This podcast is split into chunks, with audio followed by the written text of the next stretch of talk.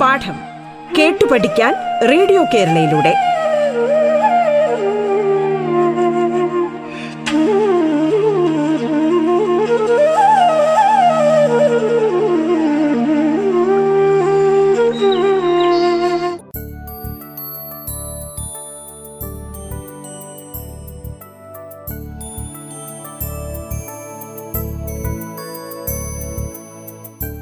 പ്രിയപ്പെട്ട ശ്രോതാക്കളെ എല്ലാവർക്കും ഇന്നത്തെ ക്ലാസ്സിലേക്ക് സ്വാഗതം.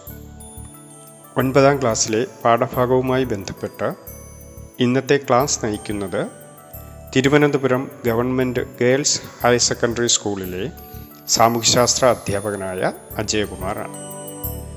ഞാൻ ഇന്നിവിടെ ചർച്ച ചെയ്യുന്നത് മധ്യകാല ലോകം അധികാര കേന്ദ്രങ്ങൾ എന്ന യൂണിറ്റാണ്. എല്ലാവർക്കും ഇന്നത്തെ ക്ലാസ്സിലേക്ക് ഒരിക്കൽ കൂടി സ്വാഗതം. മാനവ ചരിത്രത്തെ പഠന സൗകര്യാർത്ഥം പുരാതന കാലഘട്ടം മധ്യകാലഘട്ടം ആധുനിക കാലഘട്ടം എന്നിങ്ങനെ വർഗീകരിച്ചിട്ടുണ്ട് ഈ കാലവിഭജനത്തിന്റെ മാനദണ്ഡം റോമ സാമ്രാജ്യവുമായി ബന്ധപ്പെട്ടതാണ്.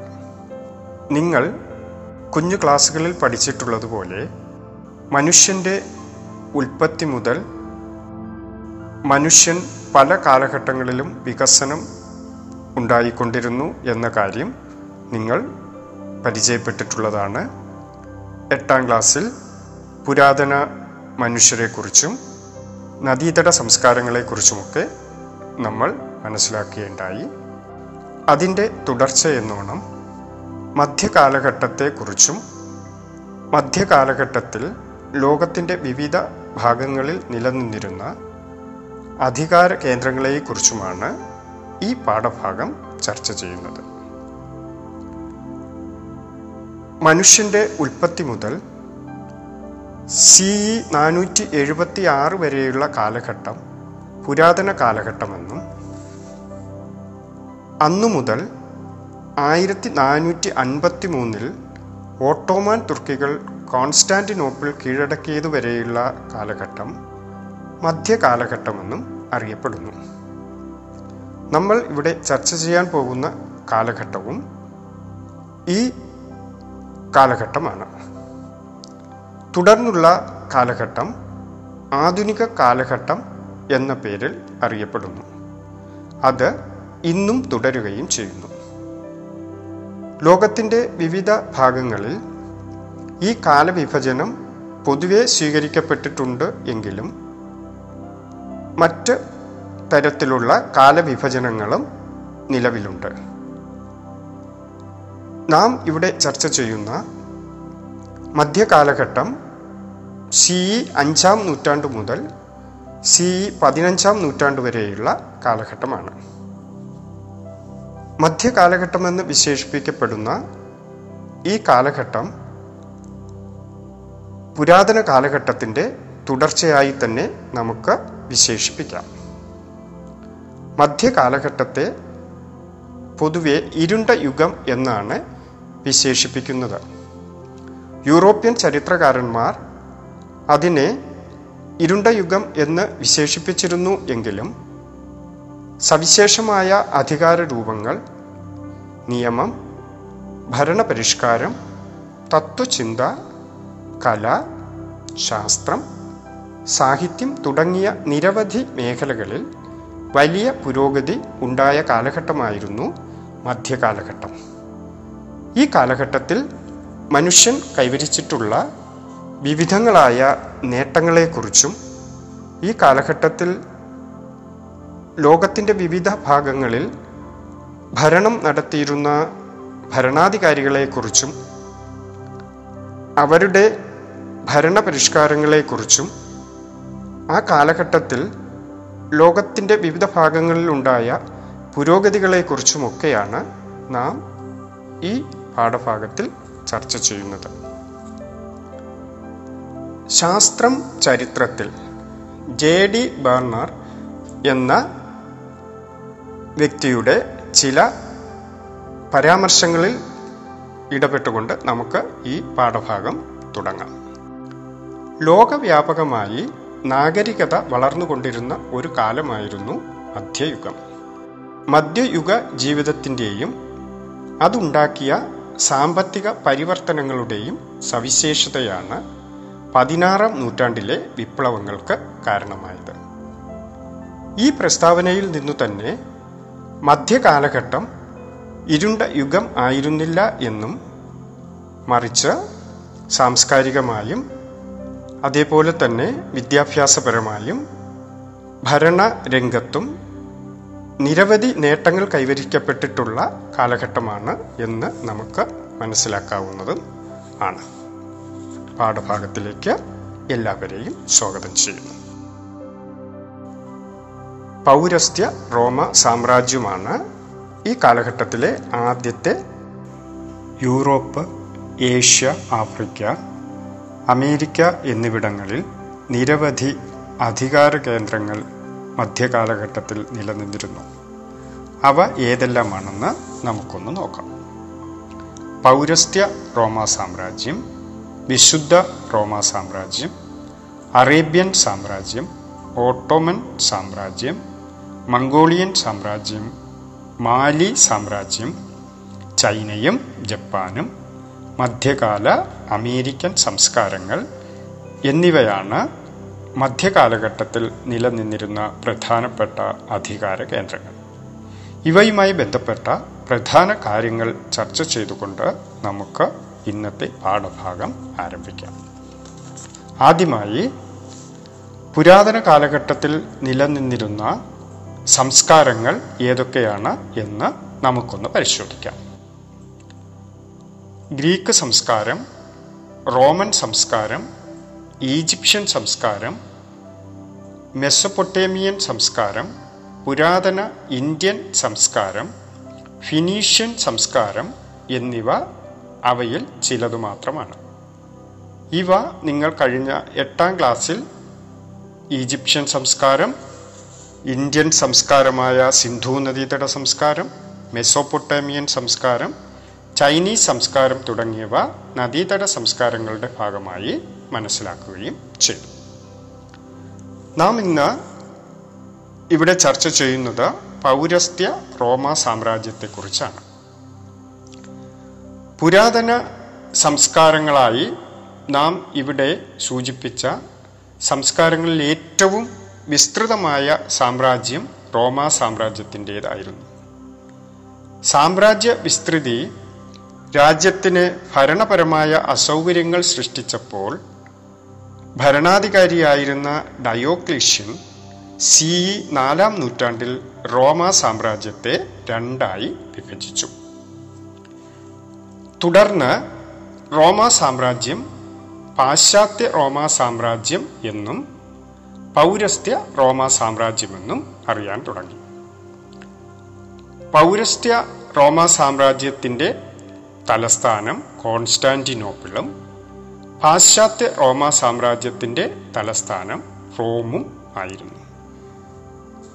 ഈ രണ്ട് ഭരണ കേന്ദ്രങ്ങളെ ഉൾപ്പെടുത്തിയുള്ള ചില പഠന പ്രവർത്തനങ്ങളാണ് ഇനി നമുക്ക് ചർച്ച ചെയ്യുവാനുള്ളത്.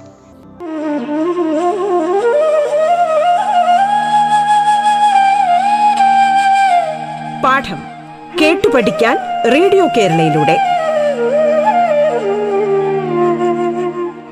പാഠത്തിൽ ഇനി ഇടവേള.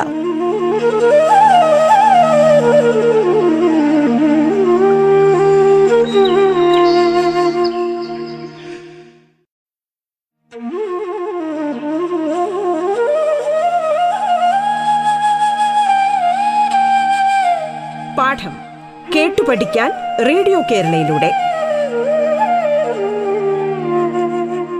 തുടർന്ന് കേൾക്കാം പാഠം.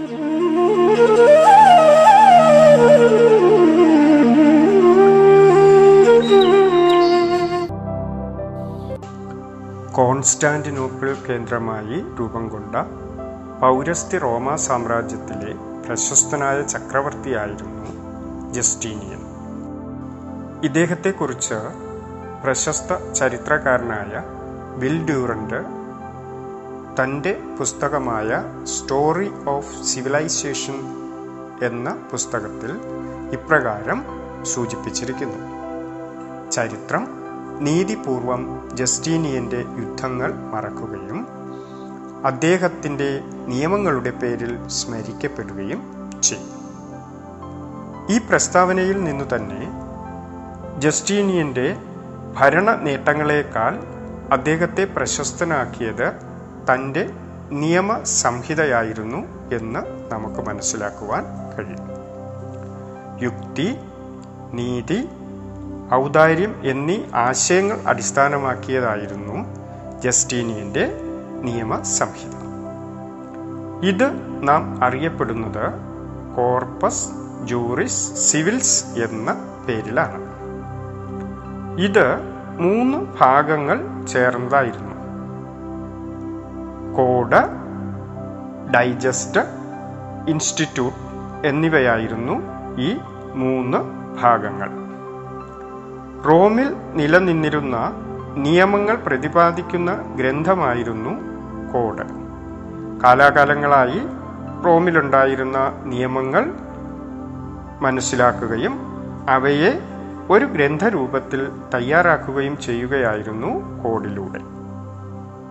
മറ്റൊരു ഭാഗമായ ഡൈജസ്റ്റ് നിയമങ്ങളെക്കുറിച്ചുള്ള നിയമജ്ഞരുടെ അഭിപ്രായങ്ങൾ അടങ്ങിയ പുസ്തകമായിരുന്നു.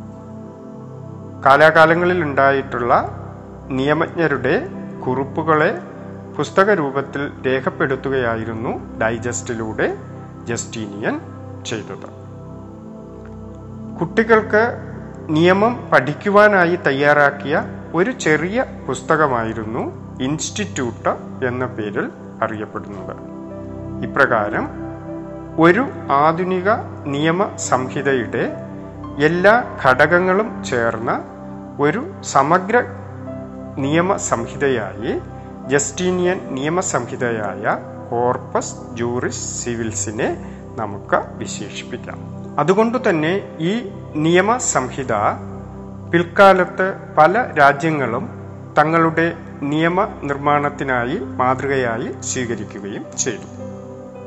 ഫ്രഞ്ച് വിപ്ലവാനന്തരം ഫ്രാൻസിൽ അധികാരത്തിലെത്തിയ നെപ്പോളിയൻ ബോണപ്പാട്ട് തന്റെ രാജ്യത്തിലെ ജനങ്ങൾക്കായി ഒരു നിയമസംഹിത തയ്യാറാക്കുകയും ചെയ്തു. ഇത് നെപ്പോളിയൻ നിയമസംഹിത കോഡ് ഓഫ് നെപ്പോളിയൻ എന്ന പേരിലാണ് അറിയപ്പെടുന്നത്. ഈ നിയമ സംഹിത തയ്യാറാക്കുന്നതിന് നെപ്പോളിയനെ അടിത്തറയായി സ്വീകരിച്ചത് ജസ്റ്റീനിയന്റെ നിയമസംഹിതകളാണ് എന്ന് മനസ്സിലാക്കുമ്പോൾ ജസ്റ്റീനിയൻ നിയമസംഹിതയുടെ പ്രാധാന്യം എത്രമാത്രമുണ്ടായിരുന്നു എന്ന് നമുക്ക് മനസ്സിലാക്കുവാൻ കഴിയും.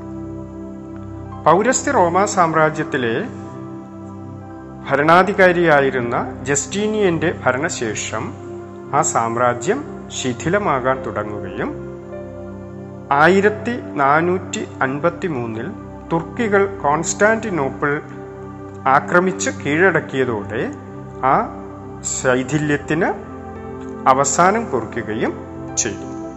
പതിനഞ്ചാം നൂറ്റാണ്ടിന്റെ മധ്യകാലഘട്ടത്തോടുകൂടി അങ്ങനെ പൗരസ്ത്യ റോമാ സാമ്രാജ്യം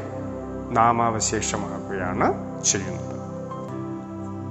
ഭരണാധികാരിയായിരുന്ന ജസ്റ്റീനിയന്റെ ഭരണശേഷം ആ സാമ്രാജ്യം ശിഥിലമാകാൻ തുടങ്ങുകയും ആയിരത്തി നാനൂറ്റി അൻപത്തി മൂന്നിൽ തുർക്കികൾ കോൺസ്റ്റാന്റിനോപ്പിൾ ആക്രമിച്ച് കീഴടക്കിയതോടെ ആ ശൈഥില്യത്തിന് അവസാനം കുറിക്കുകയും ചെയ്തു.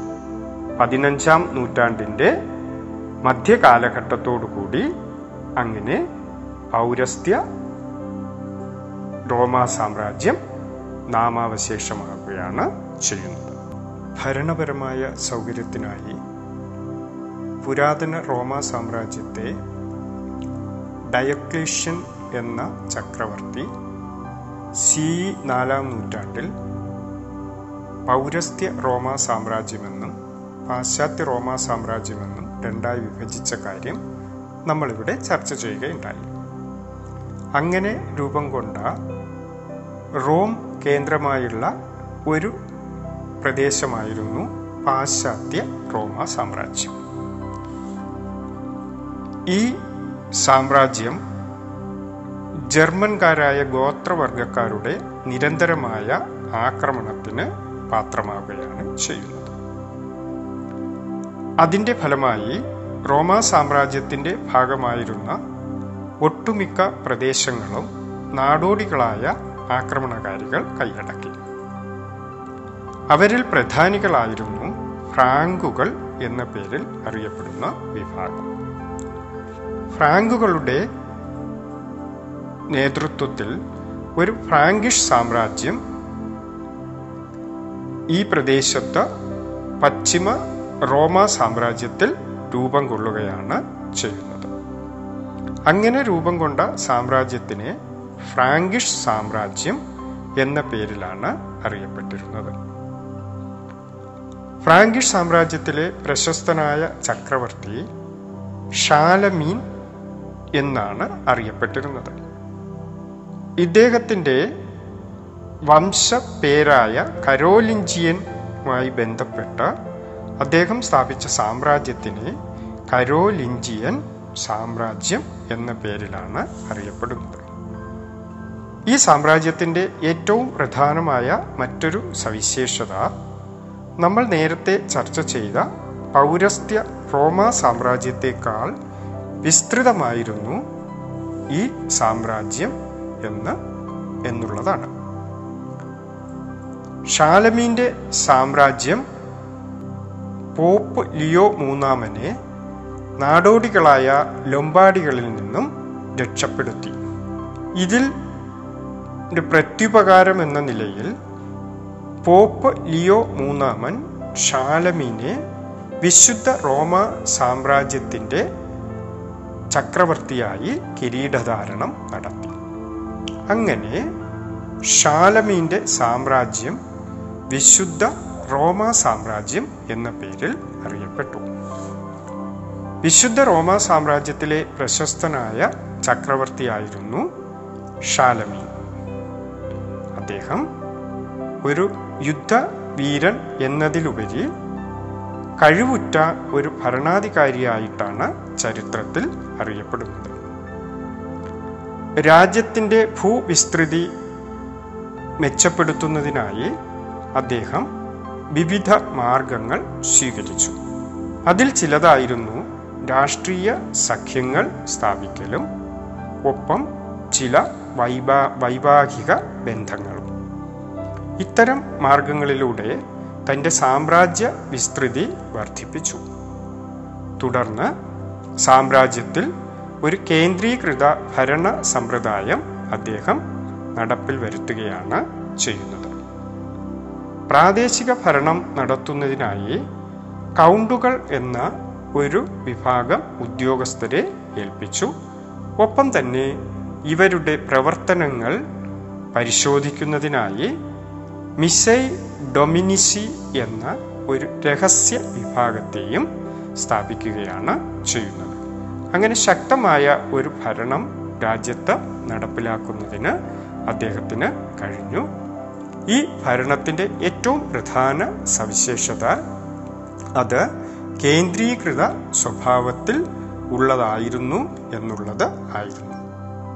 കൂടാതെ രാജ്യത്തിലെ സാധുജനങ്ങൾക്കായി ദുരിതാശ്വാസ നിധി തുടങ്ങിയവ നടപ്പിലാക്കി ഷാലമീന്റെ നേതൃത്വത്തിൽ രാജ്യത്തിന്റെ വിവിധ ഭാഗങ്ങളിൽ നിരവധി വിദ്യാലയങ്ങൾ സ്ഥാപിക്കുകയും ചെയ്തു. ഇതെല്ലാം രാജ്യത്തിന്റെ വൈജ്ഞാനികമായ പുരോഗതിയിലേക്ക് നയിച്ചു. ഇത്തരത്തിലുള്ള വൈജ്ഞാനിക പുരോഗതിയെ അറിയപ്പെട്ടിരുന്നത് കരോലിഞ്ചിയൻ നവോത്ഥാനം എന്ന പേരിൽ ആയിരുന്നു. ഇതിനെ സംബന്ധിച്ചിട്ടുള്ള കൂടുതൽ കാര്യങ്ങൾ തുടർന്നു വരുന്ന അധ്യായത്തിൽ നമുക്ക് കരോലിഞ്ചിയൻ നവോത്ഥാനം എന്ന പാഠഭാഗത്തിൽ വ്യക്തമായി മനസ്സിലാക്കാം.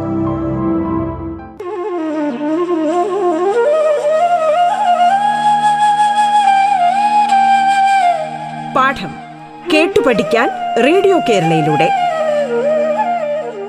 പാഠത്തിന്റെ ഇന്നത്തെ അധ്യായം പൂർണമാകുന്നു. ഇനി അടുത്ത ദിവസം കേൾക്കാം. നമസ്കാരം.